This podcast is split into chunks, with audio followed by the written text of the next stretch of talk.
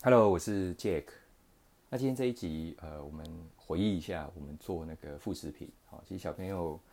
大概呃从四五个月，哦，就以我们的例子来讲，就是呃妈妈就开始准备副食品给小朋友吃了。其实现在都越来越早，哦。那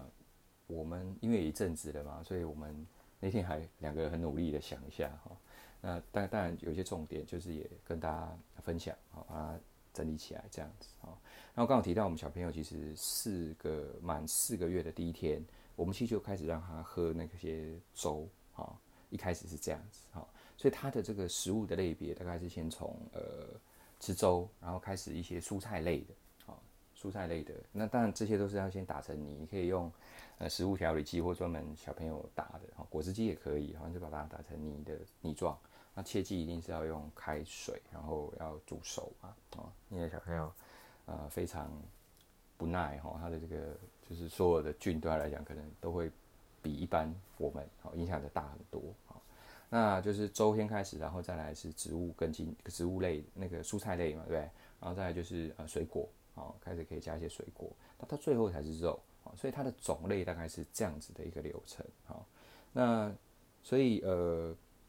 呃有一个建议是这样，就是。其实你也可以上网去找哈，就是有那个婴儿过敏的食物表，那其实呃网络都找得到哈。那我之后可能也会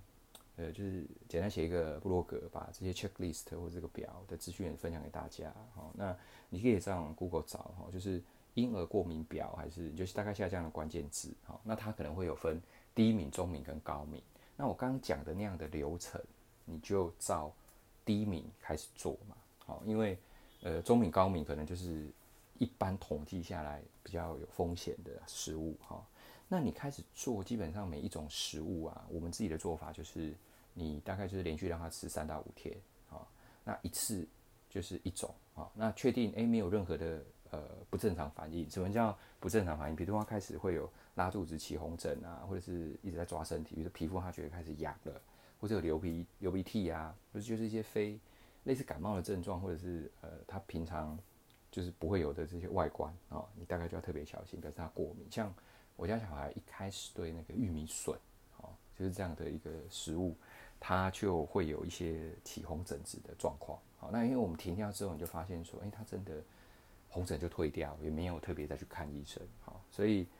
大概是这样。然后每一种食物都试完之后，你可以开始变成复方，复方就是加两种以上的食物。那切记就是每一次只变一个因子。简单来讲，就是如果你要做两种或三种，你的啊、你只能变动或是新增一种食物啊，另外两种其实你是要固定下来啊、哦，因为这样你才找得出来说，哎、到底是什么东西让它过敏？好、所以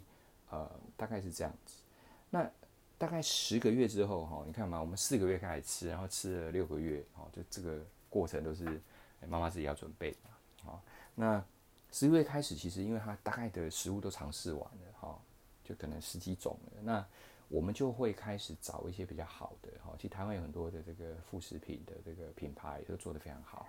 那就直接买哦一些粥啦，或者是它有加一些呃比较营养的东西的一些呃副食品，你就可以开始买来。那对你来讲就轻松非常多，你可能就是电锅蒸一下，其实就可以马上给它吃了，哈。所以十个月以后，你就可以开始尝试外面的这种。呃，婴儿小朋友的副食品，好，那我家妈妈是那种非常盯紧啊、认真的人，所以她你吃什么，然后呃吃多少量，其实她都很忠实的记录，特别是在前面半年，哈，那我一开始也不知道为什么要这么盯紧，哈，不是记一个大大方向就好，其实呃其实它是有用的，哈，就是如果小孩子如果呃生病啊，或者是有一些状况的时候。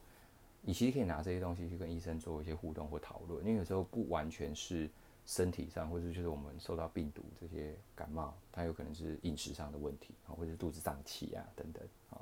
所以你呃做一些记录其实是好的，就是他每天吃什么，那他吃多少的量，吃的怎么样啊？就你可以做一个简单的表格啊。那我家妈妈是有做这件事情啊。那我印象非常深刻，就是呃，就是呃，就是。有一阵子，因为小朋友有时候不会吃完，所以我们常常也都会把那个剩下不要浪费嘛。就是比如说有一阵子一直在喝黑木耳，哦，黑木耳汁，哦，黑木耳饮料，哦，这种概念，那也蛮你看到现在都还印象很深刻哈，就所以表示呃是一个蛮好的这个回忆啦哈。那还有就是，因为我们是全职在带嘛，所以你会觉得说，哎，那你们当然有比较多的时间可以做哈。那其实我们的做法也不是每天做，或是两三天做一次，大概都是一个礼拜做一次。所以我觉得，如果你是全职的这个比较辛苦的这个呃，就是双薪嘛，或者妈妈也都在上班，那其实你还是很想做副食品给你小孩，你就利用一天啊，平日的一个晚上或是一个六日，你就是把它做一个礼拜的份，五到七天，然后冰砖。其实我们实务上也是真的这样做哈，呃，就是。要准备很多那个啊冰块的盒子啊，哦，现在也有很多就专门 for baby 细胶的，哦，比较比较呃，就是你可能家里有买个五个十个，然后每一种类别的食物你可能要试的，你就都做嘛，可能是呃各种各种水果、各种蔬菜，你就把冰砖都冰起来，那它要用的要要要吃的时候，你就把它电锅一样加热一下，其实就可以了。所以其实也不会说造成你每天或者是很短的时间就要一直重复做这样的副食品，那特别提一下，就是大概八个月的时候，它开始会长牙嘛，所以你这些泥状的东西，其实就以我家小孩来讲，他就没有这么呃吃的这么好，或是他会想要咬一些东西，你会发现他在咬一些玩具啊什么的。所以我们八个月的时候的副食品，其实就会加一些这个婴儿的饼干，好，那那饼干当然就是纯米做的，然后上面当然也会有一些调味，然后不然纯米其实就没味道了。欸、你自己吃都很难吃，小朋友也觉得不好吃嘛，哦，所以它上面可能就会有各种一样水果的味道，那它都是就是纯天然水果，那一起跟纯天然的米去烤，所以它的成分就两种，米加这个水果的浓缩汁在上面这样子，那也不错哦，就是一来可以让他练习呃咀嚼嘛，然后他很爱咬东西，所以你可以加入这样的一个呃副食品啊，所以呃我觉得。大概就是这样子，副食品啊，你大概有一个顺序，然后大概吃到一岁多开始，我们就也就跟我们正常，哦，就开始加一点点这个我们的食物，或是先剪非常碎，或是呃慢慢开始吃一些像面包啊，就是就是一个非这种副食品的泥状，然后变成呃可能先搅碎一点，然后最后再变成比较大的啊块状的剪碎，当然它是一个过程。那也在这边跟大家分享。